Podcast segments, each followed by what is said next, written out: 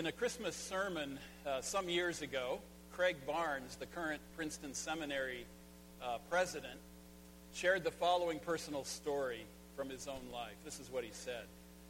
My father left us when I was 16, and once he left, he never stopped running. Every time we tried to find him, he would only leave and disappear again.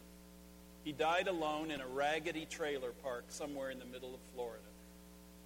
A neighboring pastor who did not know him spent two days trying to find his family, even though he did not know our names. My dad missed all of the important events in his son's lives graduations, weddings, birth of children, our two ordinations, and both of our PhD ceremonies. He missed all of it.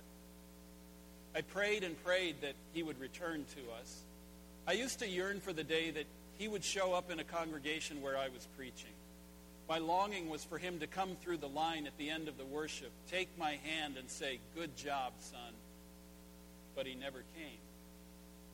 At his funeral, I stared at the casket and wondered what happened to all of those prayers for him. Were they just lying around on the floor of heaven? When the service was over, my brother and I went to his little trailer in hopes of piecing together something about his life. And that was when we received the great Christmas gift. Sitting on his kitchen table was a devotional journal in which he had written his prayers and thoughts about various Bible passages. I was relieved to discover that he did not also abandon his faith. But then I came across a dog eared, tattered page with the title Daily Prayer List at the top. The first two items on that list were my brother's name and my name. I will never understand the lonely madness that drove my father away from everyone who loved him. But I'm so thankful to know that to his dying day, he never forgot us. He talked to God about us, even though for some reason he could not talk to us. There was enough grace in that to get me through. The grace was not that I received what I wanted. I did not find my father in time. The grace was that Jesus never lost him. And for me, the grace was that I then realized through all of those years of praying for my dad, I was speaking with the Heavenly Father who will never leave me or forsake me. What a great promise from God. I will never leave you. I will never forsake you. We talked about that promise in the message last week, a promise that God makes to all who commit their ways to him. He promised Jacob, and he promises us as his people who follow Jesus today. He said, I am with you, and I will watch over you wherever you go. He's saying, I'm a heavenly father to you. I'm a good father. I won't forget about you. But sometimes you don't feel it and you can't see it. So you might not realize all that comes with that promise. So today, we're going to explore the implications of God's presence with us. I've titled the message today, Since God is Always With Us. Since God is Always With Us. For those who may be just joining us in this sermon series, uh, we've been studying the life of Jacob, seeking to learn some important spiritual lessons from his journey with God and we're calling it a disciple's life, the blessing and the limp. You get both when you walk with God. You get his blessing, but you also pick up a limp of some kind along the way from wrestling with God. Last week, we looked at the famous story of Jacob's ladder, the stairway to heaven, and how that was a foreshadowing of Jesus Christ. He told us when he came to earth that he is the true stairway to heaven. And that the Father is always at the top of the ladder, and the angels are always being dispatched up and down the ladder for our care, whether we notice it or not. So wherever we are as believers in Christ, the ladder will be there. The stairway to heaven will be there, connecting us to God through Jesus Christ. In our passage today, Jacob is on his way to Haran once again. It's a place nearly 600 miles northeast of his home in Beersheba. It's a long journey. And that's where his relatives live. I want to read our passage, which is rather long today, and I'm going to offer some very brief commentary uh, here and there along the way uh, toward getting to these implications of God's presence with us. So, first, verses 1 through 8 of Genesis chapter 29. Follow along as I read. This is the Word of God. Then Jacob continued on his journey and came to the land of the eastern peoples. There he saw a well in the field with three flocks of sheep lying near it because the flocks were watered from that well. The stone over the mouth of the well was large. When all the flocks were gathered there, the shepherds would roll the stone away from the well's mouth and water the sheep. Then they would return the stone to its place over the mouth of the well. Jacob asked the shepherds, My brothers, where are you from? We're from Haran, they replied. He said to them, Do you know Laban, Nahor's grandson? Yes, we know him, they answered. Then Jacob asked them, Is he well? Yes, he is, they said. And here comes his daughter Rachel with the sheep. Look, he said, the sun is still high. It's not time for the flocks to be gathered. Water the sheep and take them back to pasture. We can't, they replied, until all the flocks are gathered and the stone has been rolled away from the mouth of the well. Then we will water the sheep. In these verses, we find that God guides Jacob to the exact place he needed to go, to his uncle Laban's neck of the woods. Jacob's never been there. We also see that once all the flocks of sheep are gathered, the shepherds are going to join together and, and move this big stone to uncover the well. And I want you to notice that the storyteller wants to be sure we see that the stone covering that well is really large. Then verses 9 and 10. While he was still talking with them, Rachel came with her father's sheep, for she was a shepherdess. When Jacob saw Rachel, daughter of Laban, his mother's brother, and Laban's sheep, he went over and rolled the stone away from the mouth of the well and watered his uncle's sheep. Did you catch that? Jacob did what? Jacob moved that huge stone all by himself. That's what the text says. The other shepherds didn't get a chance to pitch in. What's he doing? Well, he's romancing the stone, of course. But more than that, he's romancing the girl. Like a little boy, you know, showing off for the cute girl, Jacob shows off his muscles and moves this enormous rock off the well all by himself. And then he watered his uncle's sheep so that Rachel wouldn't have to. I'd say the sparks are beginning to fly. Verse 11 continues this romantic scene. Then Jacob kissed Rachel and began to weep aloud. Now, he's an emotional guy. What's going on here? Cue the string section. You know, put the camera in slow mo and move in for the close up, right? Verses 12 through 14. He had told Rachel that he was a relative of her father and a son of Rebekah. So she ran and told her father. As soon as Laban heard the news about Jacob, his sister's son, he hurried to meet him. He embraced him and kissed him and brought him to his home. And there Jacob told him all these things. There's a lot there in all. See that. Then Laban said to him, You are my own flesh and blood. Here, Jacob is meeting his uncle Laban for the very first time. And we're going to see as we go along that Laban is a guy who is always working the angles. It's almost like he has a currency converter for a brain. He just can translate everything into money, and, and you know, he does. So when Jacob tells Laban his story, Laban says, You are my own flesh and blood. And, and we're going to see just how true that really is. Verses 14 and 15. After Jacob had stayed with him for a whole month, Laban said to him, Just because you are a relative of mine, should you work for nothing? Tell me what your wages should be. Now, there's an old saying that guests and fish stink after three days.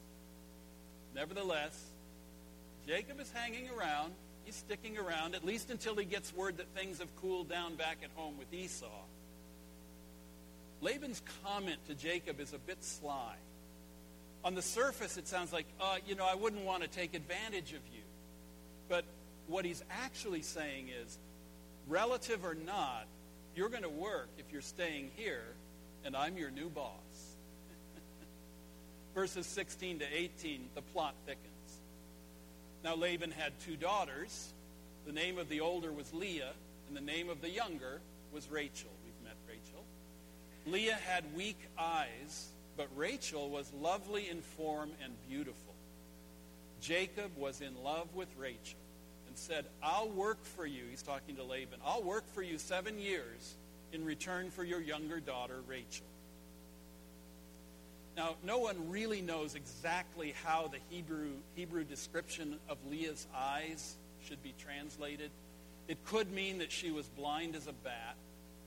It could mean that there was just no sparkle in her eyes, and that was a quality highly prized, highly valued in Mideastern culture.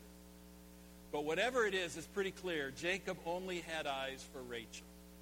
In fact, he offers Laban seven years of labor to secure her as his bride.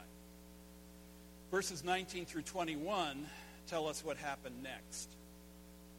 Laban said, It's better that I give her to you than to some other man. That's not really a ringing endorsement of a son in law, is it? You're convenient. Why not? Stay here with me. So Jacob served seven years to get Rachel. But they seemed like only a few days to him because of his love for her. Then Jacob said to Laban, Give me my wife. My time is completed, and I want to lie with her. Now, that's pretty bold. How many of you said that to your future father in law? I can assure you I didn't. Um, but I got to say, that was some romance if seven years only seemed like a few days. By the end, clearly Jacob was tired of waiting. Let's get on with things. But now the story takes an incredible, strange twist. Verses 22 through 25. So Laban brought together all the people of the place and gave a feast. That's the wedding feast. But when evening came, he took his daughter Leah and gave her to Jacob, and Jacob lay with her, and Laban gave his servant girl Zilpah to his daughter as her maidservant. When morning came, there was Leah. And that says it all. Under the cover, you have to picture this, it's night. Under the cover of darkness, veils, gowns, and likely some alcohol, Laban slipped Leah into Jacob's tent on his wedding night instead of Rachel. Well, in the morning, Jacob, of course, is he's outraged. And think about how Leah must have felt. Verses 25 and 26 tell us what happened next. So Jacob said to Laban, What is this you have done to me? I served you for Rachel, didn't I? Why have you deceived me? Let's let that hang in the air. Laban replied, it is not our custom here to give the younger daughter in marriage before the older one. Okay, fine. Why didn't you tell me that seven years ago? This verse is dripping with irony. Remember how Jacob had told Laban his story, all these things? He included, I assume, some version of how he had come to get his father's blessing, how he had tricked his, bro- his older brother Esau. Now, Jacob is on the other end of being tricked. What Laban is saying here is this where you come from, the younger may get the blessing, but in these parts, the firstborn always goes first. And just like that, Jacob knows he's been had. What goes around comes around. The story then comes to a close in verses 27 through 30. Uh, Laban says to Jacob, Finish this daughter's bridal week, then we will give you the younger one also, in return for another seven years of work. And Jacob did so.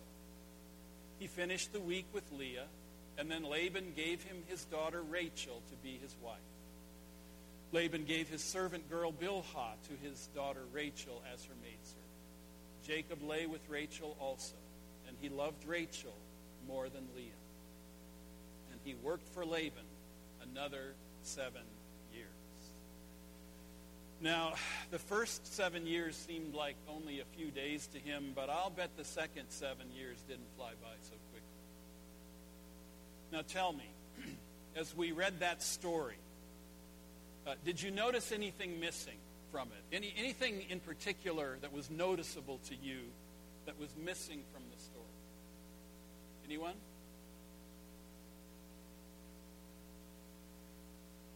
Right? She didn't have anything to say about it. Neither did Rachel. Bill, did you notice? There, there's a significant player that's missing from this story God. God. I, I, I dare you to look and find him there. You don't see him there. At least God is never mentioned in 30 long verses that cover a lot of years. Not once is he mentioned. Any and all prayerful activity is missing in Genesis 29. It's just not there. And this brings us back to where we started uh, in Jacob's stairway to heaven dream. God had said, I am with you, and I will watch over you wherever you go. God was certainly with Jacob through all the experiences we've just read about. No doubt he was there. But I don't think Jacob was very much aware of him. He doesn't seem to very much interact with him. He, he just didn't seem to realize what comes, what's part of God saying, I am with you, and I will watch over you wherever you go. And you and I might not realize it either. When God promises to be with you, and that promise is fulfilled in Jesus Christ, it's completed, and He's with us. When God promises to be with you, you may be getting more than you bargained for. And that's what I want to talk about for a few minutes this morning. There are three surprising implications of God's promise to be with you that you might not have considered. I wonder if Jacob considered them. Surprising implication number one. Since God is always with us, pray him into your story. Pray him into your story. What do I mean by that? Well, uh, as I was thinking about this sermon, a conversation came back to me from some years ago, and a friend was sharing how reluctant he was to ask for prayer for anything in his small group because his life was really, you know, going along pretty well. Job, marriage, kids, health, you know, all good. Other people in his small group had some real problems that they were facing and that they needed prayer for. And to him, his concerns were just pretty ordinary like day-to-day work issues that seem trivial compared to what other people were facing. And I wonder if Jacob felt like that man at times. You know, he had just seen God in this amazing dream, and he had heard God's extraordinary promises. Plus, God had led him to the place he was trying to find. He had met a beautiful girl and gained a place to call home for now. Life was good. What more could he ask of God? But then the way things unfold, we see that, you know, even in the ordinary circumstances of life, even when our lives are blessed and are going well, we need to pray God into our stories. He is there. Are we aware? We need to pray God into our stories. It helps us be aware that God is there. Just think of all the ways uh, Jacob might have prayed for God's continued blessing and God's help. There were a few points along the way where he needed some help. but never once, at least, do we catch him lifting up such prayers. Whatever you face, ask God to help you to see him in your story and to see yourself honestly as you're going along. So imagine, I want you to imagine yourself in Jacob's story. Put yourself right there into the story. Can you see yourself there? Given what you know about yourself, and I know that's a work in process for all of us, right? But given what you know about yourself, about your blind spots, your personality, your fears, your strengths, your weaknesses, what would those events have done to you? What would those events have done to you? To be working so hard and to be so deeply deceived and used. Imagine that. Imagine that happening to you. Because you and I, we are always part of the story God is weaving. And That's what Jacob did not do in this situation. He just didn't pray God into his story. I wonder how it might have been different if he had talked with God about, well, let's start with how deceptive he had been with his own family. You know, had he talked with God about all the damage he had done to his soul and to his relationships, how might that have affected his interactions with Laban?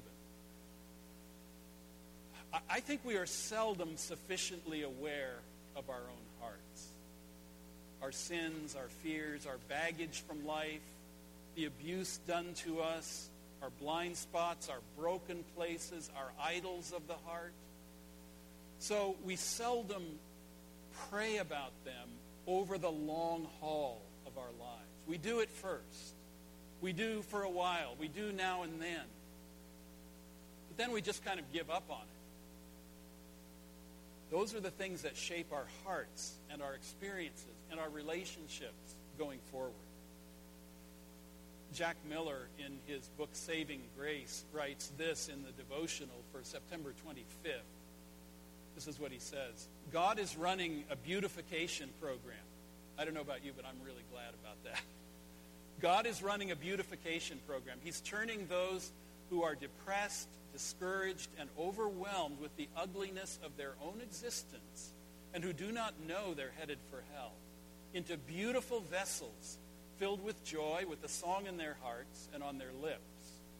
He brings glory to his name by going into situations where people are hopeless and helpless and changing them. God wants us to pray that we might have the courage to live before him in ways that are not natural to us. There is nothing else that will make us able to do our work, to see the power in the gospel, and to get away from our deadness than to pray. To breathe for us is to pray. Pray at all times. Pray God into your story because he is present at all times. But are you aware of him? Are you consciously in relationship with him, walking with him? Whatever I face, I need to ask God for wisdom, for guidance. Prayer helps me see God in the picture and helps me evaluate moral aspects of the situation. Prayer helps me think of factors I've completely forgotten or haven't even considered. And whatever you face, thank God as you see his kindness, wherever you see his mercy, his goodness, his faithfulness. We never catch Jacob thanking God for anything here, for the safe journey, the remarkable direction in the dark, the new family to be part of, the beautiful girl for a wife. But when we're determined to be grateful to God, we start to develop this eye. He develops it in us, an eye for God's handiwork in our environment. We, we begin to spot God's footprints and, and begin to understand a bit of how he is at work. We begin to experience what you could call God sightings. You know, in the course of your day, do you have some God sightings? Gratitude is what develops God-oriented, God-aware people who see him more and trust him. More. So I wonder how Jacob's story might have been different if he had acknowledged how God was with him, how God had led him, if he had prayed for wisdom and protection, if he had admitted his own faults and needs, if he had talked with God about Laban and with Laban about God, he had thanked God for his provision.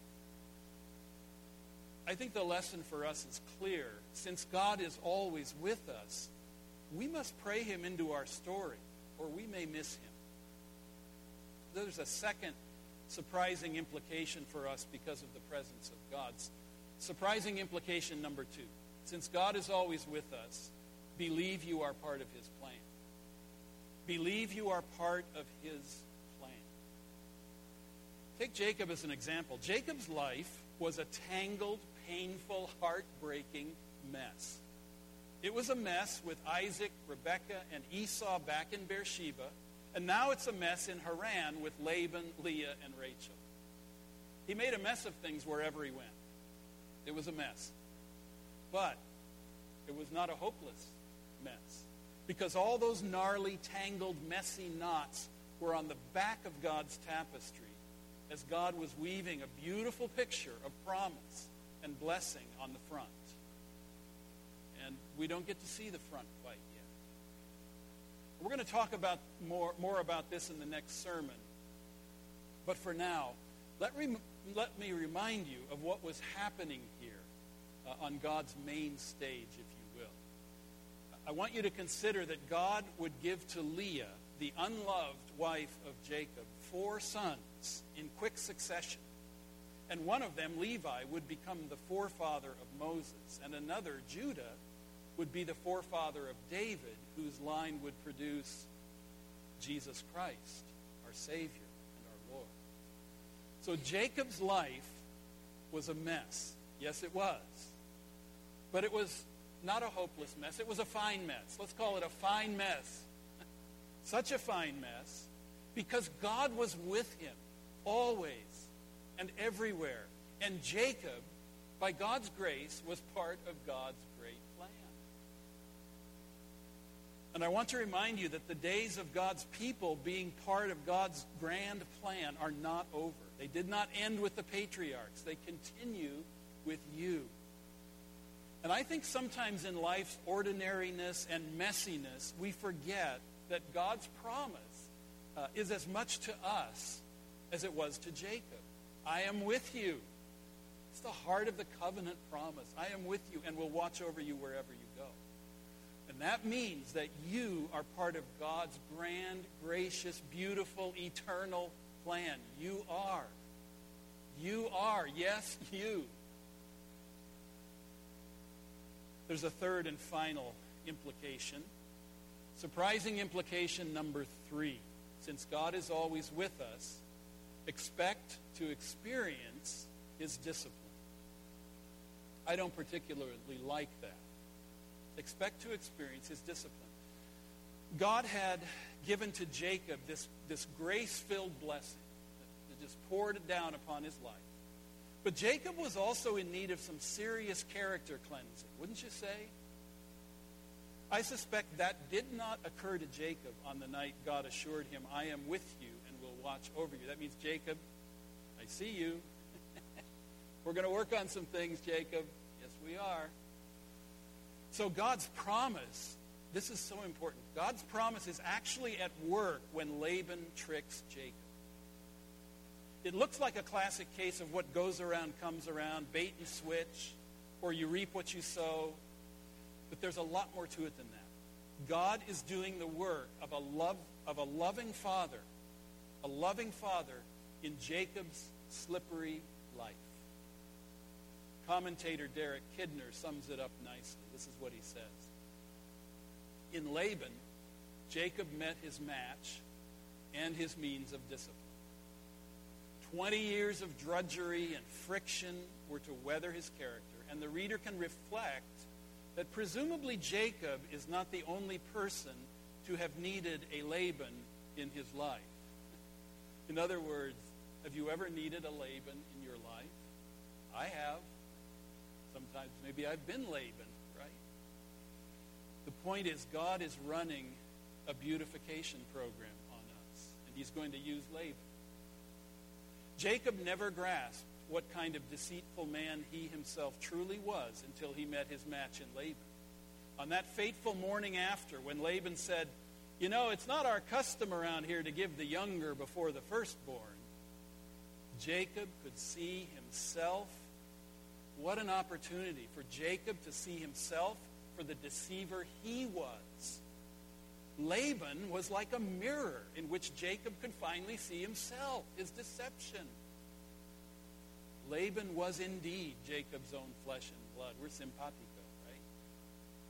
So despite all the heartache, Jacob was slowly but surely being shaped into a man who would wrestle with God and not quit.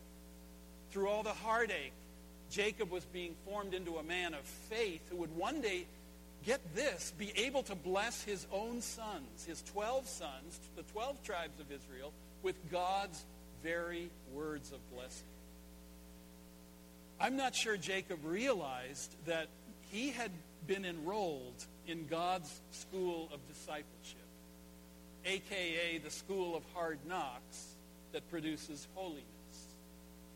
At this point in Jacob's story, you don't see much in the way of holiness in his life or much in the way of awareness of God's presence on his part. I find that oddly comforting in the struggles of my life. He's not a man to whom you could safely listen or who you could imagine being a source of blessing to you.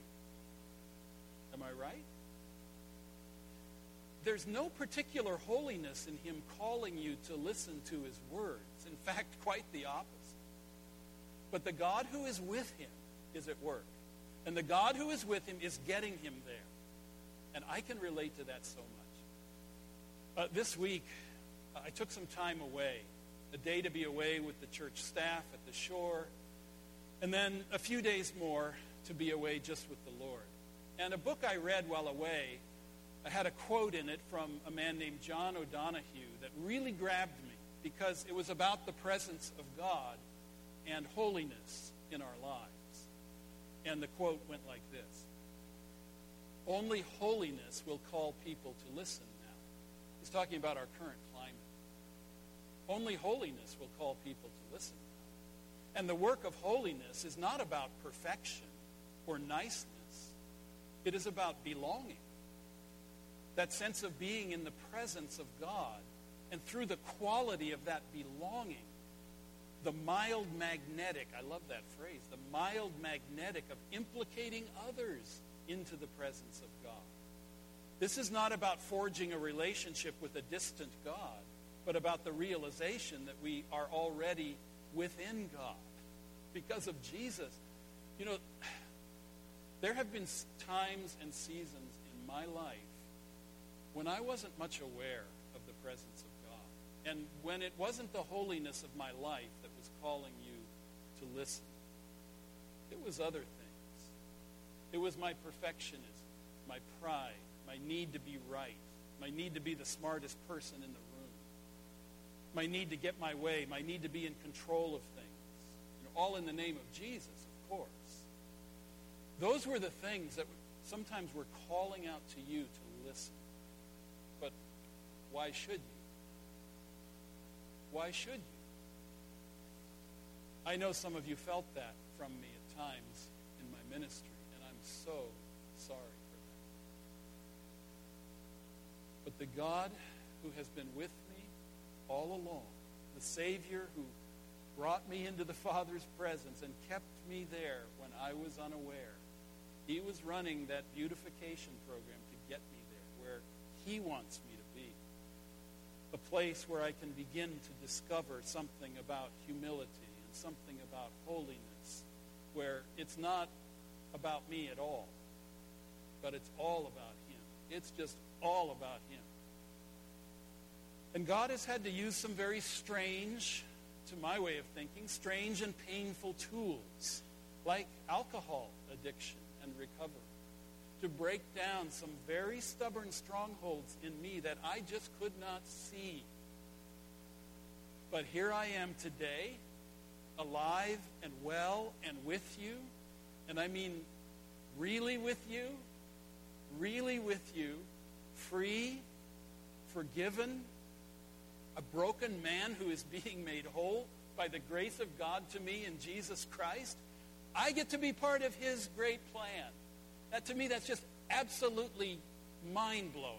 It's amazing.